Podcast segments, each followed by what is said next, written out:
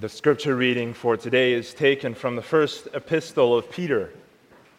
The first epistle of Peter, and we'll be reading 1 Peter 1, the verses 13 to 21. And you will be able to find that on page 1390 of your Pew Bible. As far, Peter has been writing to the pilgrims in the dispersion, and he's been speaking to them about how their sufferings help them to rejoice because it shows the genuineness of their faith.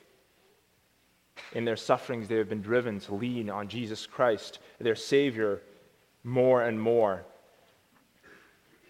And he encourages them to dwell and to remain focused on that salvation. We come to verse 13 of 1 Peter. Therefore, gird up the loins of your mind, be sober, and rest your hope fully upon the grace that is to be brought to you at the revelation of Jesus Christ. As obedient children, not conforming yourselves to the former lusts as in your ignorance, but as he who called you is holy, you also be holy in all your conduct. Because it is written, Be holy, for I am holy. And if you call on the Father, who without partiality judges according to each one's work, conduct yourselves throughout the time of your stay here in fear, knowing that you were not redeemed with corruptible things like silver or gold from your aimless conduct received by tradition from your fathers but with the precious blood of Christ, as of a lamb without blemish and without spot. He indeed was foreordained before the foundation of the world, but was manifest in these last times for you, who through him believe in God, who raised him from the dead and gave him glory, so that your faith and hope are in God. And we'll be focusing on the first few verses of this passage Therefore, gird up the loins of your mind, be sober, and rest your hope fully on the grace that is to be brought to you in the revelation of Christ Jesus. As obedient children, not conforming yourselves to your former lusts as in your ignorance, but as he who called you is holy, be holy in all your conduct, because it is written, Be holy, for I am holy. The Word of God. Beloved congregation of our Lord and Savior Jesus Christ, what a joy and a privilege it is to be gathered here today as saints and as children of the King. We have an especially large number of worshipers with us here today, and that's because we'll be celebrating Thanksgiving this coming Monday. Everyone wants to get away for the long weekend holiday. Everyone wants the opportunity to sit back and enjoy the blessings that are poured out on family and friends, and what a precious thing this is. Because of this, it's deeply appropriate that we lead the way into Thanksgiving Day with a day of worship, of prayer, and of praise. As many of us have the opportunity to smell the aroma of a meal that's been cooked especially for Thanksgiving Day and listen to the pleasant chatter of those around us this week. We're given reason for joy and laughter. Now, that doesn't mean that there are those among us who don't have sorrows, despite the holiday joy around us. But even in those situations where we are not able to celebrate in the same way that many others around us are able to celebrate, we still have reason for giving thanks. Because we have a God and a Father who is with us in our circumstances, despite our circumstances, working even through our sufferings. As we see in the lead up in the first epistle for Peter, and as we saw last week, as, or two weeks ago when we worked through this as a congregation, for those of us who were here, we were reminded that our sufferings, even our sufferings, give us the opportunity to find that assurance that Jesus Christ is alive in us and to respond by walking in the light.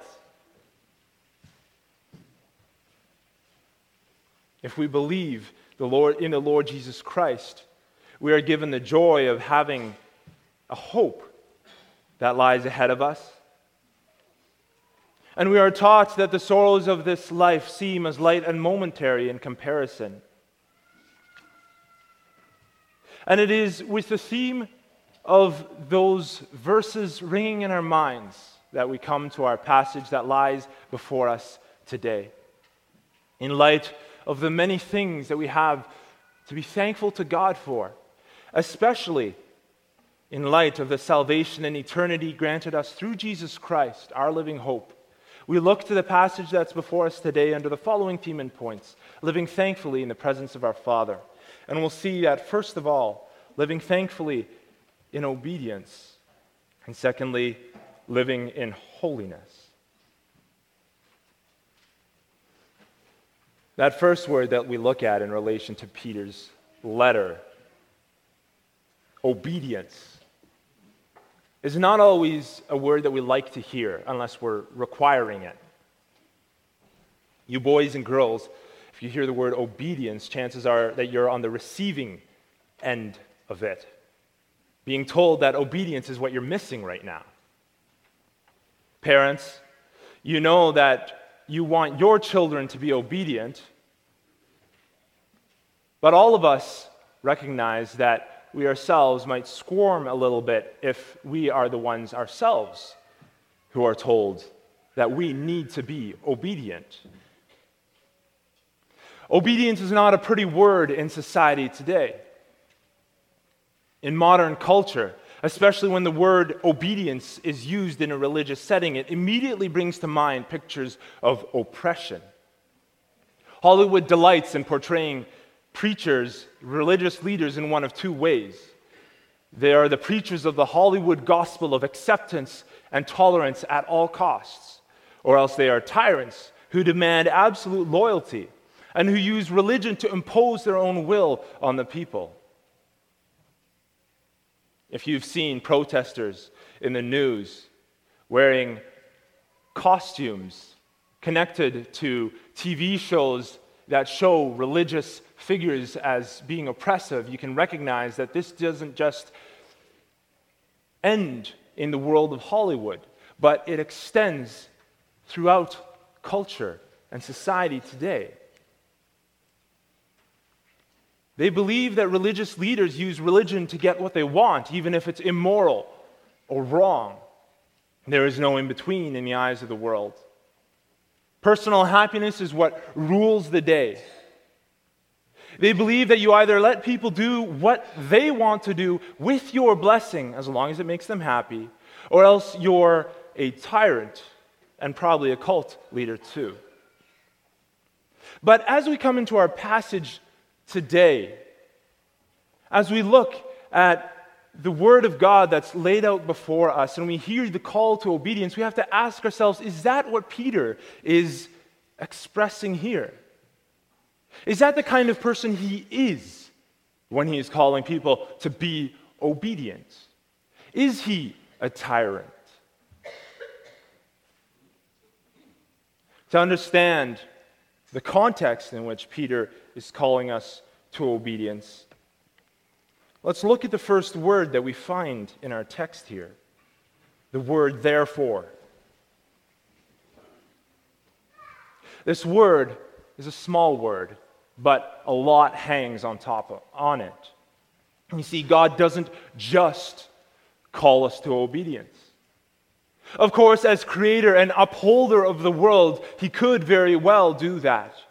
And for those who are outside of Christ, he does do that. He says, I created you, and therefore you are called to be obedient to me. He is God, and he has every right, therefore, to do what he wants with his creation. He gave us life and breath.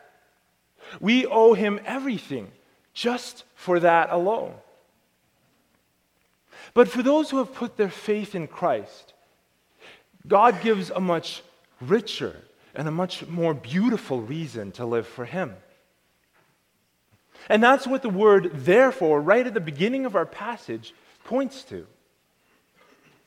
We're not primarily called to obedience just because God is demanding it of us as His created beings.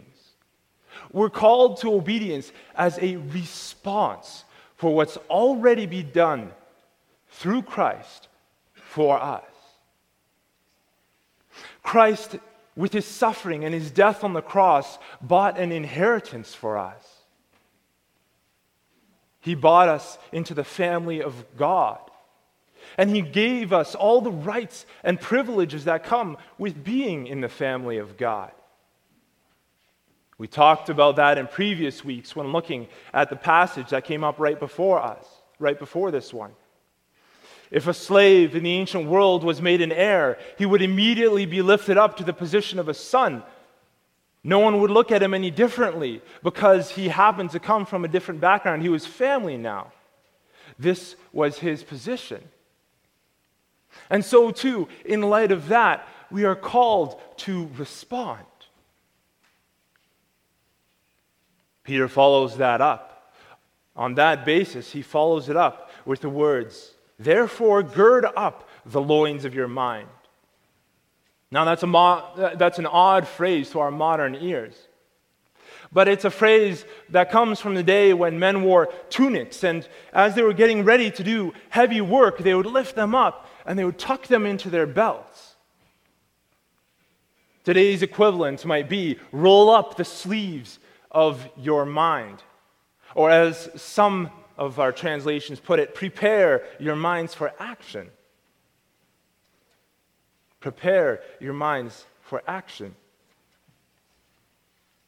What he is showing us here is that it requires mental effort to remind yourself that you are in a new situation.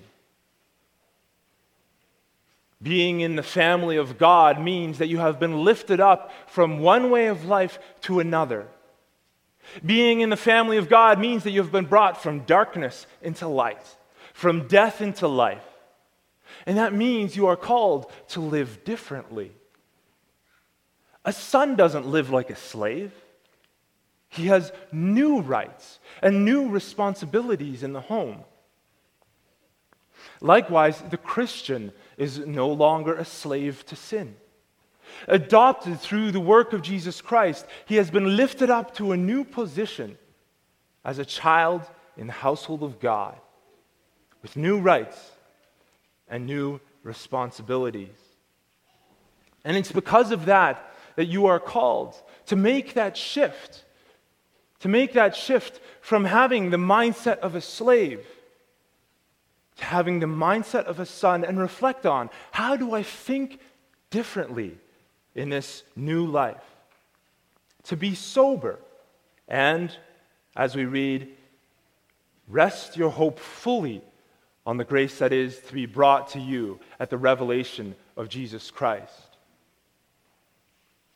Now, once again, we're reminded that our effort is not grounded in our own righteousness but our effort is grounded in the grace of Christ. So, in light of that, we are called to obedience.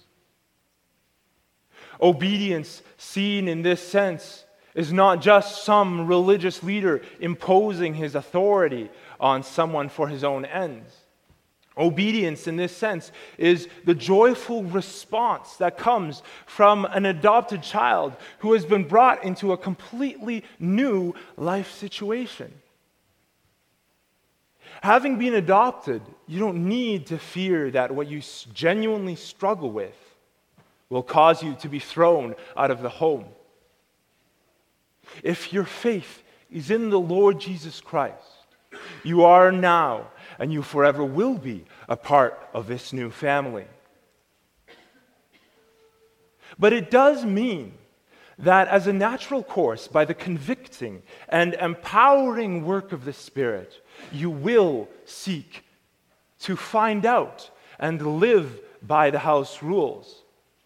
not as someone who is compelled to under the threat of eviction, but as someone who is so filled with joy and so filled with thankfulness to his Father in heaven or her Father in heaven that they want to please them in any way that is possible and want to seek out how they can please him. Recognize how different your life is, Peter teaches us. As different as going from a slave to a son.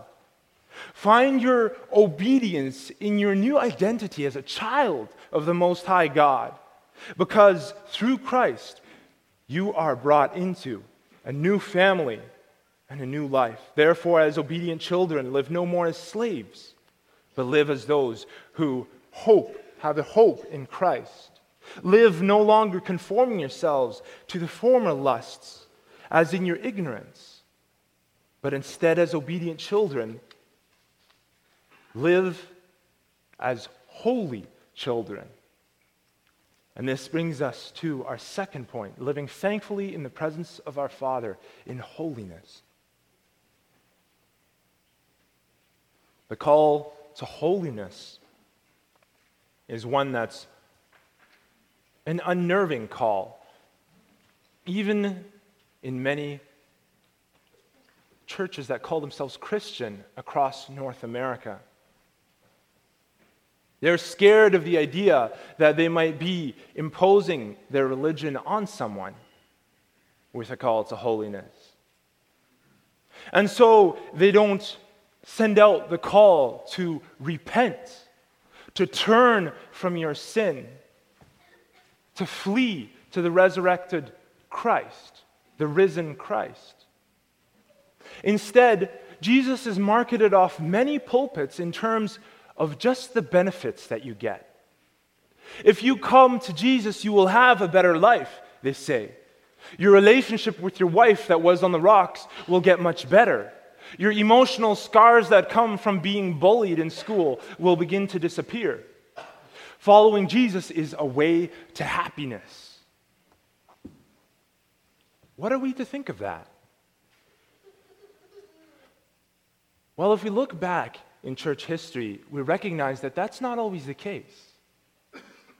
Even in the earliest days, in the Bible itself, we read about how men who held to the gospel, how men who turned away from their former lives were held up to ridicule and to abuse. And we see this same pattern carried out time and time again throughout the course of church history. We only have to think back to the history of our very own churches, Canadian Reformed churches, having come from the churches in the Netherlands, having come from around the time of secession, and having faced fines from the government having faced abuse and insults. This is something which is real for the people of God. In Jesus Christ, you are called to recognize that your life might not always be immediately happier, but your life will be better because you find your comfort outside of the happiness that is immediately given us in this world. Your comfort rests in eternity. The Bible teaches us that living in obedience to God is always the better way to live, even if it means suffer, suffering. Because we have that comfort, we are firmly grounded. If happiness is our only goal, then we really have nothing else to offer the world. Because if they aren't feeling sad, if they aren't feeling depressed or torn down by their current way of life, if they're carrying on in a way that says, life's okay for me right now, especially around this time of Thanksgiving, when they're reflecting on the many things that they have and the families that they rest with, then they'll say, I am happy. You have nothing to offer me. If they're not feeling sad, why should they care? But here in our passage, we're brought again to recognize that we are not just calling the world to happiness, we are calling the world to holiness.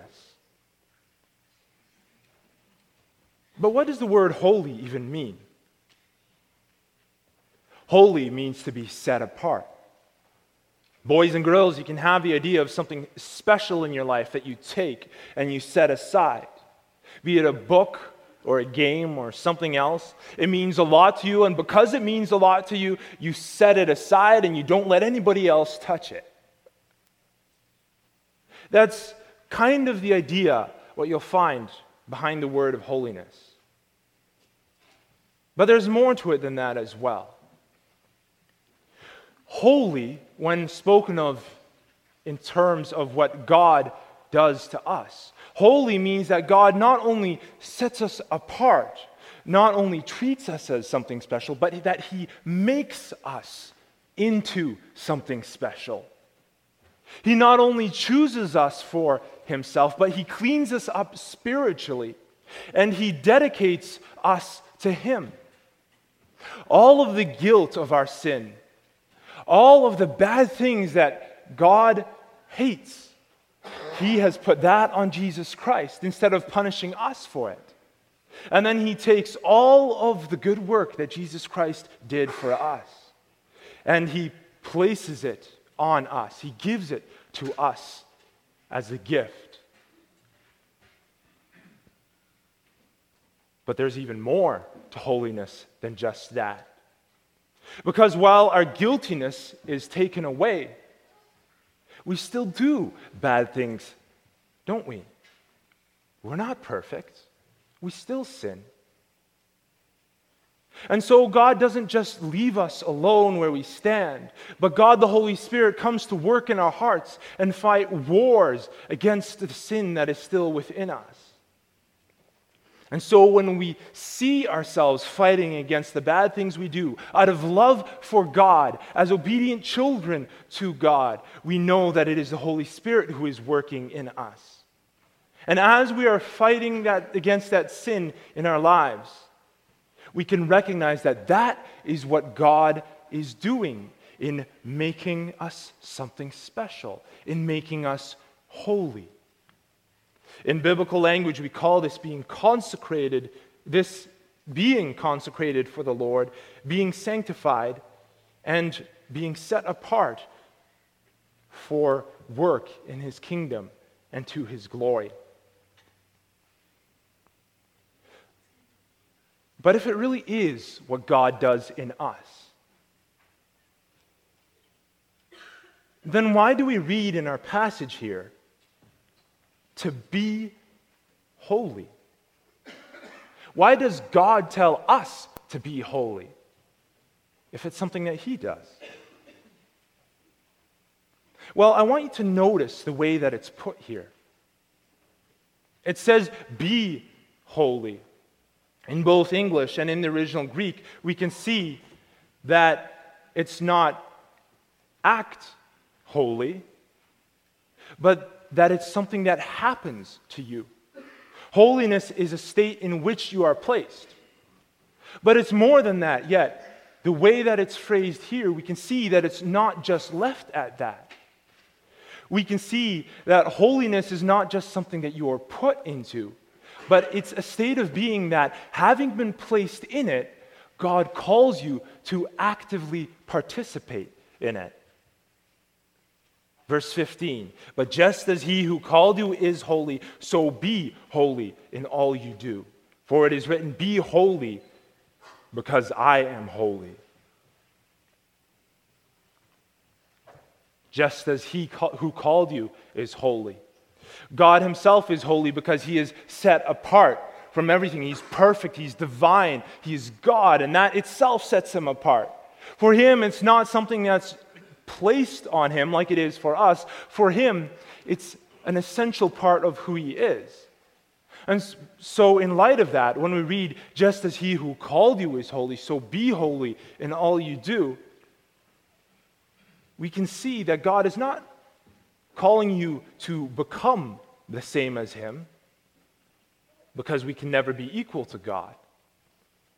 But in calling us to be holy, we can see that He is calling us to fight, to live out in life the situation that He has placed us in, the work that He is doing in our lives. As the Reformed theologian John Calvin writes, as even the most perfect are always far, very far from coming up to the mark, we ought daily to strive more and more. And we ought to remember that we are not only told what our duty is, but that God also adds, I am He that will sanctify you. That is to say, I am He that will make you holy. Just as He who called you is holy, so be holy in all you do, for it is written, Be holy, because I am holy. By these words, God is calling you essentially to become what you are. Peter here is writing to the saints. He is writing to those who are children. And he says, as obedient children, respond with holiness. For you who believe in Jesus Christ as his chosen people, you are something special. You are holy. You are uniquely his. But more than that, you are being cleansed from within to become a better people by the power of his Spirit, a people who are being shaped in service of this Almighty God. Now, we are living in a fallen and a broken world. And our enemies, the devil, the world, and even our own flesh, don't stop trying to pull us away from God. They don't stop trying to pollute us and make us unholy. For example, for you boys and girls, at school. Our own insecurity and our need to prove ourselves will sometimes push us to become bullies. We may not think that we're bullies, but every time that we put other people down, we are indulging our sinful nature. We are indulging our own insecurity and our own need to prove ourselves. Every time we make fun of another person at their expense to make us look better or us feel better, we're bullying we are acting in a way that is unholy. If, we are, if what we're saying is not building the other person up, but is instead tearing them down, then we are fighting against the new creation that is at work inside of us. We are fighting against that holiness which God has placed inside of us. Every time that we turn away from God in every aspect of our lives, Every time that we sin, we are making an active choice to fight against the holiness that God is working in our lives. The devil will take advantage of this. The devil will feed that insecurity. He'll feed that desire to take it out on other people. This is not right says God. This is not right. I have made you a holy people. And so Peter carries on. He says, If you call on the Father who without partiality judges according to each one's work, conduct yourselves throughout the time of your stay here in fear. Recognize that you are building something on that foundation of Christ being in Christ, as those who have professed their faith in Christ, you are building something. As you live out that holiness, you are building something that is strong. As you live in sin, fighting against that holiness, you are building something that is weak. You are building something that is wicked and will be torn down. We read in 1 Corinthians 3, verse 11 and following No other foundation can any lay on that which is laid, which is Jesus Christ. And we recognize that. On him alone rests our salvation. That is the state of the church which Peter is speaking to. But it continues. Now, if anyone builds on this foundation with gold, silver, precious stones, wood, hay, straw. Each one's work will become clear, for the final day will declare it because it will be revealed by fire. and the fire will test each one's work of what sort it is. If anyone's work, which he has built on the foundation of Christ, endures, he will receive a reward. If anyone's work is burned, he will suffer loss, but he himself will be saved, yet as one who passes through fire. And so live in fear, Peter calls the people here to. He says, live in fear, not because we fear that our salvation will be taken away but because we desire to live a life that is holy and build upon that foundation of Jesus Christ. The road to holiness is a long one. The road of sanctification, as it's called, is not one of instant change. Rather, it's worked in us by the power of the Holy Spirit as we obediently and deliberately seek the things that are above. And so let us respond in light of that. And let us remember where our foundation lies. As Peter goes on to say that we were redeemed not with corruptible things like silver or gold, from our aimless conduct received by tradition from our fathers, but we were redeemed with the precious blood of Christ as a lamb without blemish and without spot. Remembering that, let us strive to build on that foundation of Christ in holiness. Let us strive to live in holiness, focused on the right things in life, focused on Jesus as our Lord and seeking to build each other up in Christ, not tear each other down. Not focused on building up material goods here on earth, but on spreading the kingdom of God whether it be here in Owen Sound, in Grey County, or even beyond. Because all of those material things will pass away. They will be burned with the world in a purifying fire when Jesus Christ returns. But what is eternal will remain. And so, reflecting on this passage, be reminded again Never doubt your foundation in Christ if you have put your faith in Him. For by faith you are His, and He will never let you go. And in light of that, let our work and our identity reflect the foundation on which it is built that precious cornerstone who is Christ. As we read in the final verses, He indeed was foreordained before the foundation of the world but he was manifested. He appeared in these last times for you, who through him believe in God, who, is ra- who raised him from the dead and gave him glory, so that your faith and your hope is in God. Beloved, as we go into Thanksgiving, into this Thanksgiving celebration that's coming ahead, let us remember this and let us strive to live a life of thankfulness, a life of holiness, committing ourselves once again to live for Him. Amen.